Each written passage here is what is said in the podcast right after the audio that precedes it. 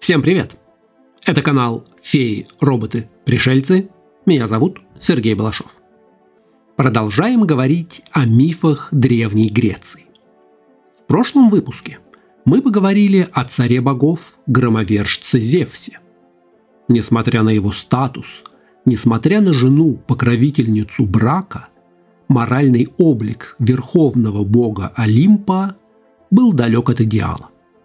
Измены, насилие, внебрачные дети, смертельные опасности – вот как выглядела личная жизнь греческих богов.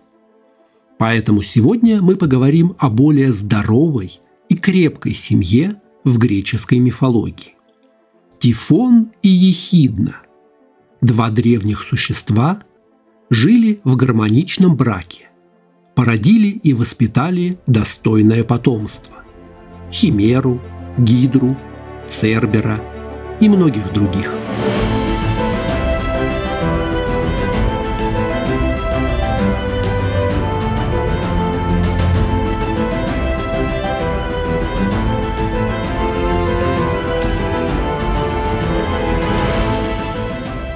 Греческая мифология – полна историй о героях и чудовищах. Герои, зачастую полубоги, отправляются в путь, чтобы защитить свои семьи или отомстить за них. Такие приключения обычно включают в себя убийство чудовищ.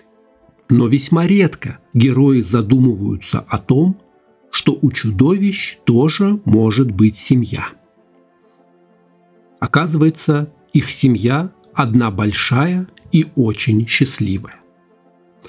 Отцом всех чудовищ в греческой мифологии был Тифон, последний сын Геи и Тартара.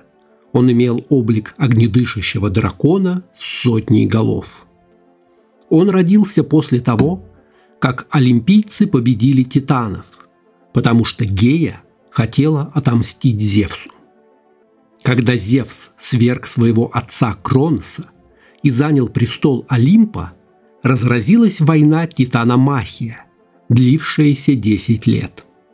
На одной стороне были боги, на другой – титаны, многие из которых были порождением матери Земли Геи. Олимпийцы одержали победу с помощью циклопов и старуких гигантов-гекатанхейров – Лишь немногие титаны не примкнули к сражавшимся или решили помочь Зевсу. Они были помилованы и даже одарены после победы богов. Тех же, кто сражался против олимпийцев, Зевс приказал заковать и низвергнуть в подземные глубины. Чтобы отомстить богам, земля Гея вступила в союз с Тартаром, воплощением глубочайшей бездны. От этой связи и появился на свет Тифон. По описанию древнегреческих поэтов он имел как человеческие, так и звериные черты. Тифона по-разному описывают в сказаниях.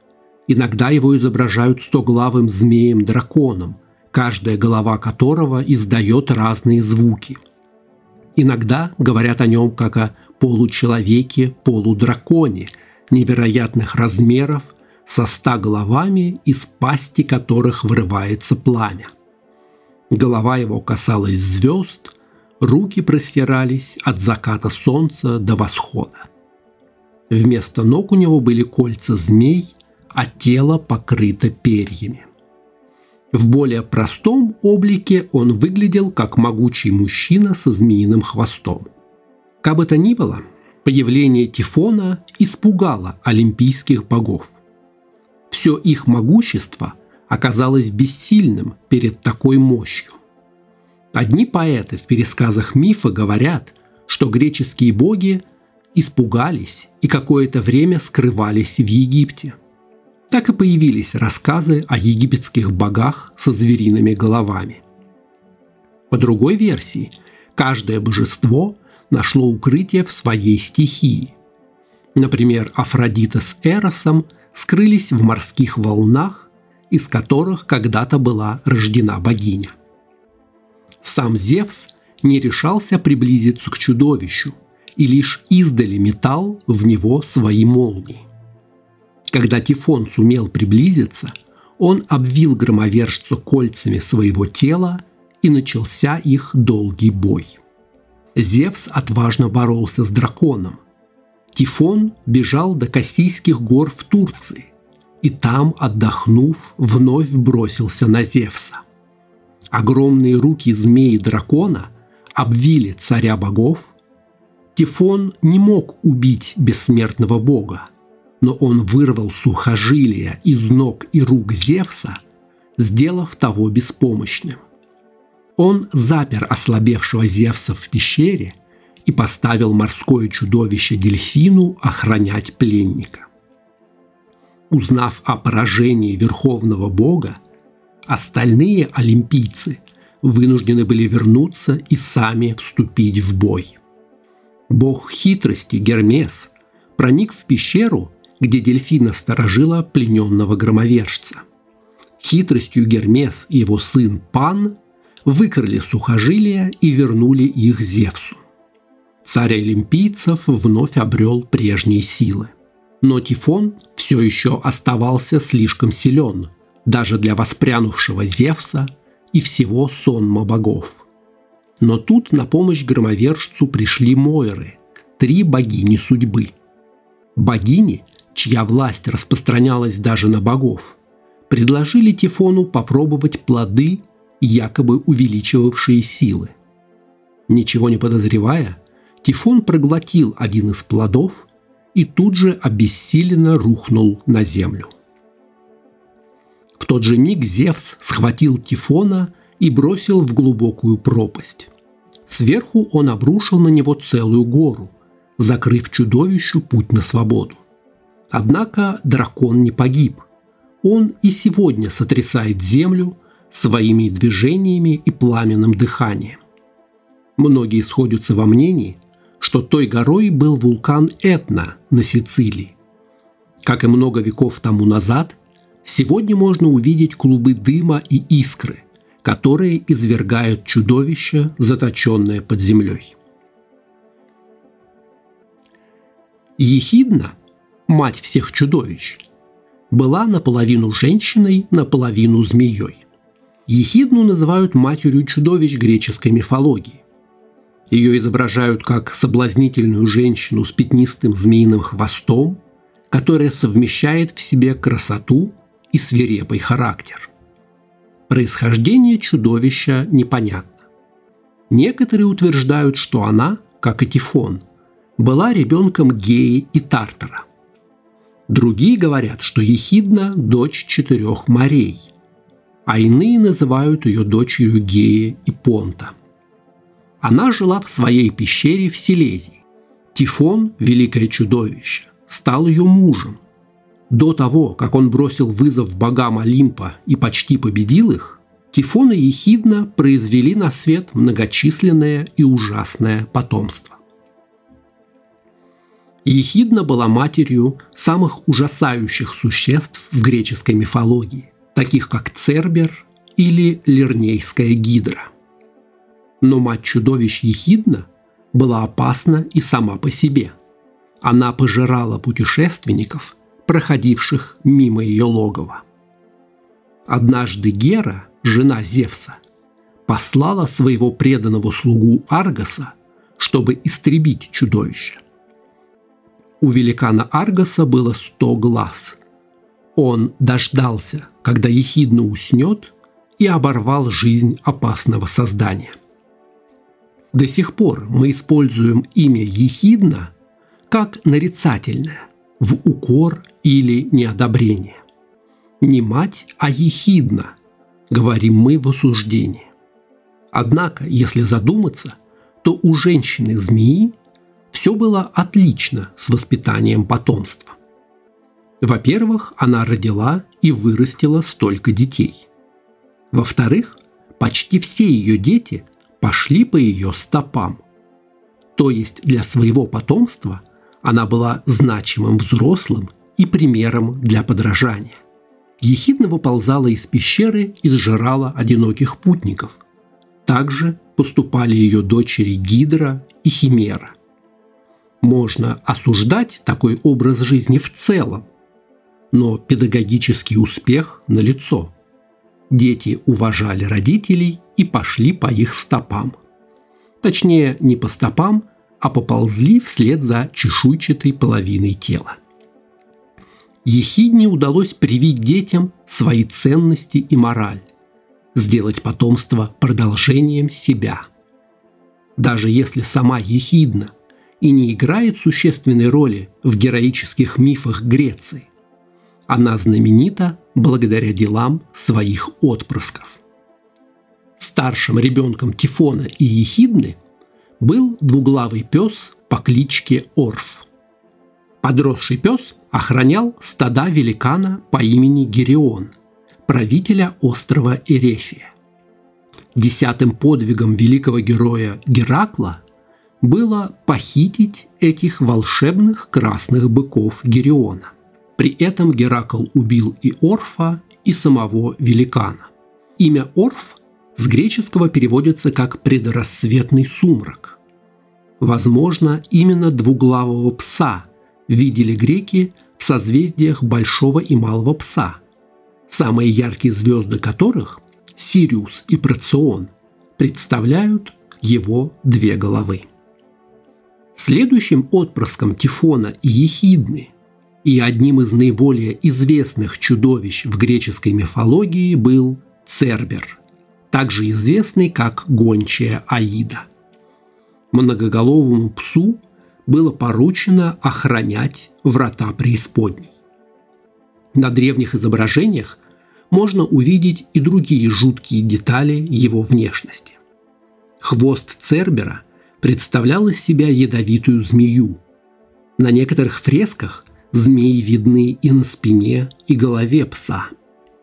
Иногда центральная голова его была львиной, что добавляло демонического в облик собаки – Мифы говорят нам, что Цербер постоянно нес стражу у входа и выхода из царства Аида. Земля под его лапами становилась выжженной пустыней, а слюна, капающая с языка, являлась страшным ядом, убивавшим все живое. Пропустить в мир мертвых Цербер мог лишь тех, кому следовало там находиться чтобы умерший благополучно прошел мимо мифического пса, в гроб спокойным древние греки клали медовую лепешку.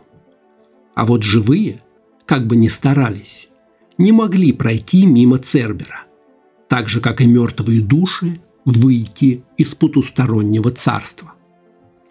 Цербер был верным стражем и надежным спутником своего хозяина, бога Аида – на многих изображениях властитель мира мертвых стоит рядом с трехглавой собакой.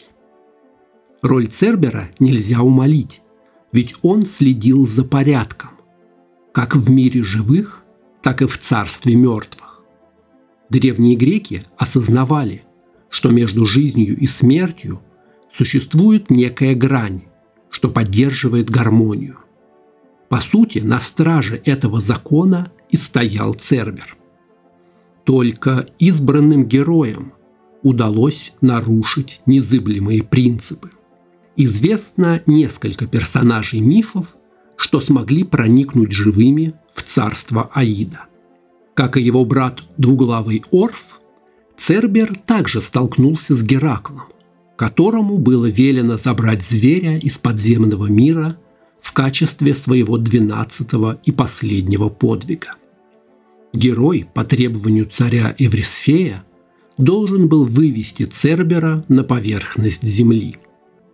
Владыка Аид поставил условие, что отпустит пса, если Геракл сможет одолеть его голыми руками. У Геракла была накидка из шкуры немейского льва, брата Цербера, между прочим. Она защитила его от зубов чудовища.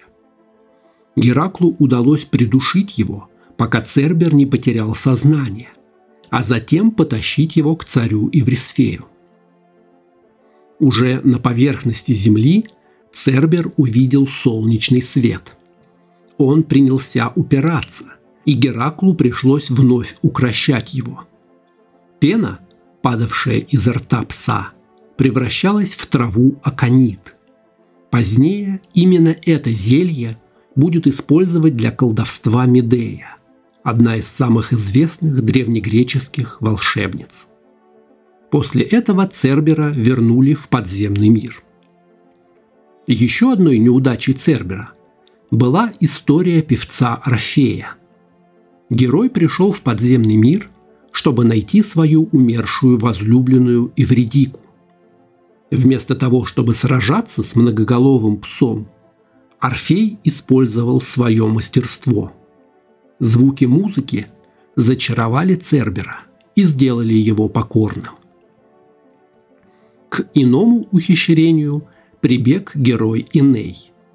Вместе с прорицательницей из храма Аполлона он спустился в царство мертвых, чтобы узнать пророчество об основании Рима. Жрица бросила Церберу медовую лепешку со снотворным. После того, как пес заснул, они смогли пройти. Образ Цербера – менялся вместе с переменами в мировоззрении людей. Например, в античные времена Цербер был олицетворением верности и силы. Он описывается авторами как идеальный страж. А вот у Данте образ Цербера приобретает демонические черты, в чем, конечно, отражается влияние христианства. Тифону и Ехидне также приписывают в дочери двух из трех сестер Гаргон – Сфена и Эвриалу. Самая известная Гаргона – Медуза – была дочерью бога бурных морей Форкия и его сестры Кето. В отличие от Медузы, две другие Гаргоны были бессмертны. У всех троих вместо волос были змеи, и всякий, кто смотрел им в глаза, обращался в камень. Стоит отметить, что эти чудовищные свойства были у них вовсе не от рождения. Бог морей Посейдон овладел медузой в храме богини Афины, прямо на алтаре. Афина, разгневанная за осквернение своего святилища, наделила медузу чертами монстра. Сфена и Эвриала – тоже решили стать чудовищами из сострадания к судьбе сестры. От взгляда Гаргон все каменело. Даже вода застывала льдом. Они олицетворяют силы водной и воздушной стихии. Одно из самых страшных существ в этой мифической семье – химера. Звероподобное создание – гибрид с телом и головой льва – головой козла, еще одной головой дракона, змеиным хвостом и, словно всего этого мало, с огромными кожистыми крыльями. Химера часто появляется в мифах эллинского мира, переходя из одной истории в другую. Ее образ мог меняться от одной культуры к другой. Иногда ее изображали только с двумя головами или бескрылой – но страх перед этим существом был общим для всех. Появление химеры считалось дурным предзнаменованием. Просто увидеть во сне химеру означало, что скоро произойдет что-то плохое. Это создание было воплощением ужаса. Когда она прилетала куда-то, после нее мало что оставалось.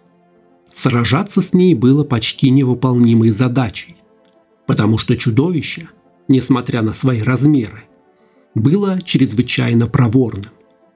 Львиными когтями оно могло рассечь противника. Головой дракона сжигало целые города и даже будучи окруженным, улетало, спасаясь от нападения. Совладать с Химерой удалось герою Бельрафонту – которому покровительствовала богиня Афина. Перед тем, как отправиться на бой с чудовищем, Белерафонт сумел приручить крылатого коня Пегаса. Он поймал коня на водопое и обуздал его волшебной цепочкой подарком богини. Взлетев на Пегасе над Химерой, Белерафонт поразил ее стрелой из лука. Популярность химеры у певцов и поэтов сделала ее известной во всем мире. Развитие ее образа привело к появлению фигуры дракона, которого разит Георгий Победоносец. Потомство Тифона и Ехидны имело разный облик и природу. В конце концов мы говорим о силах природы, а не о комбинации генов и цепочек ДНК. Был в этом семействе и самый настоящий лев, но чудовищного размера, с невероятно прочной шкурой, которую не могло пробить ни одно оружие. Он опустошал окрестности города Немея. Первым подвигом Геракла была победа над Немейским львом. Выследив зверя, Геракл стрелял в него из лука, но стрелы не могли повредить шкуру хищника – когда лев ринулся на Геракла, тот, вырвав с корнем рядом стоящее дерево, размахнулся им как дубиной и ударил хищника по голове. После этого герой задушил льва голыми руками. Из шкуры немейского льва Геракл сделал себе накидку. Чтобы снять шкуру со зверя, Гераклу пришлось резать ее когтями самого льва – в память об этом подвиге Зевс поместил льва на небо, создав одноименное созвездие. Геракл вообще держит первенство по количеству побежденных детей Ехидны. Еще одним грозным созданием была Лернейская гидра. Гигантская многоголовая змея с несколькими головами обустроила логово в болотах Лерны на севере полуострова Пелопоннес. Она выглядела как колосс с телом дракона и длинными шеями, на которых змеились то ли три, то ли девять голов. Гидра считалась непобедимым врагом для любого героя. Это огромное чудовище могучими лапами перерубало деревья. Еще Гидра была ядовитой – ее яд мог убить любого воина за считанные секунды, а кровь была настолько отравленной, что даже ее запах был смертельным. Главной способностью чудовища была ее непобедимость. Если кому-то удавалось отрубить ей одну голову, на ее месте вырастало сразу две. Чем больше отрубленных голов, тем сильнее становилось чудовище и нападавший рисковал быть отравленным ядовитой кровью, хлынувшей из ран. Гидра не просто жила в болотах Лерны, но и охраняла один из входов в подземное царство – мрачный Аид, то есть тоже служила поддержанию мирового равновесия, как и ее брат Цербер. Именно на бой с Гидрой отправил Геракла царь Еврисфей – Геракл замотал рот и нос тканью, чтобы защитить себя от ядовитых паров. Он выпустил горящие стрелы в логово Гидры, а когда та вышла наружу, бросился на нее с мечом.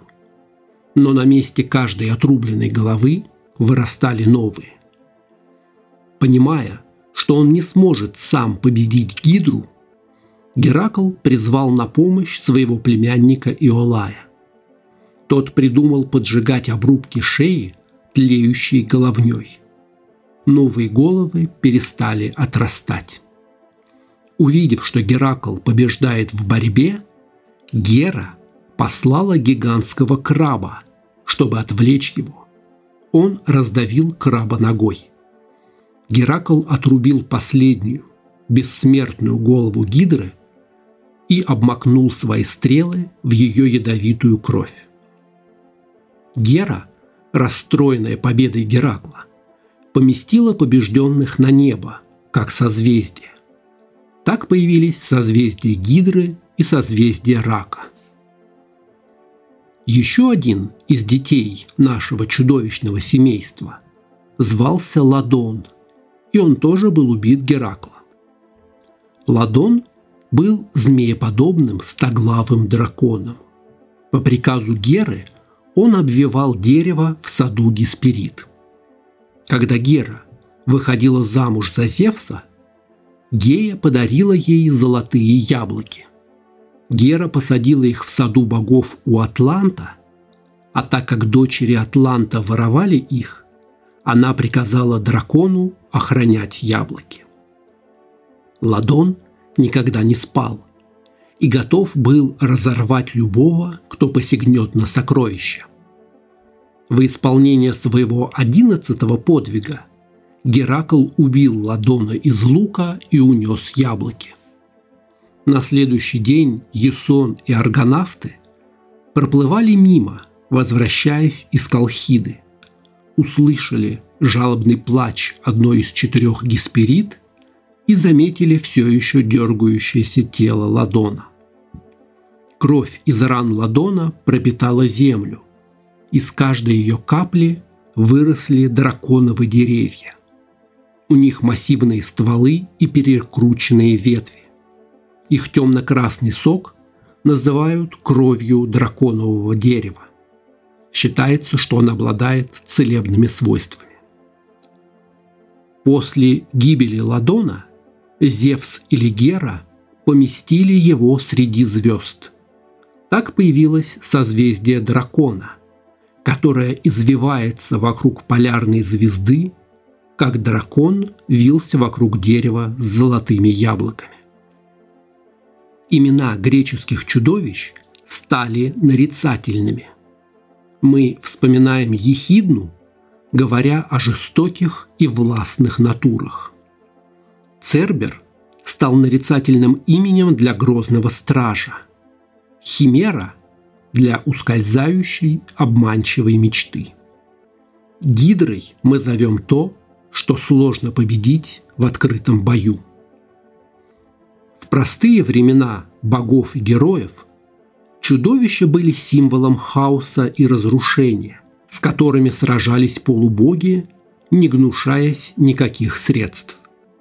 Сейчас можно спорить о том, кто страшнее и отвратительнее – Тифон и его семейство или Зевс со своими взращенными героями. Конечно, в поступках тех, кого мы называем чудовищами, можно найти положительные стороны.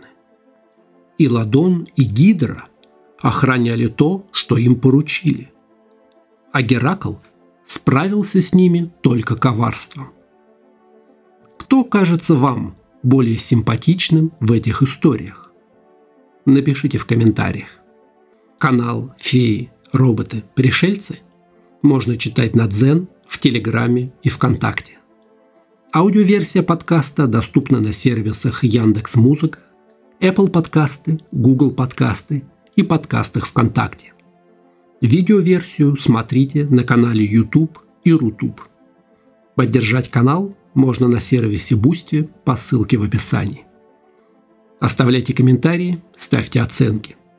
Не забудьте подписаться на канал, чтобы не пропустить новые выпуски. Скоро увидимся!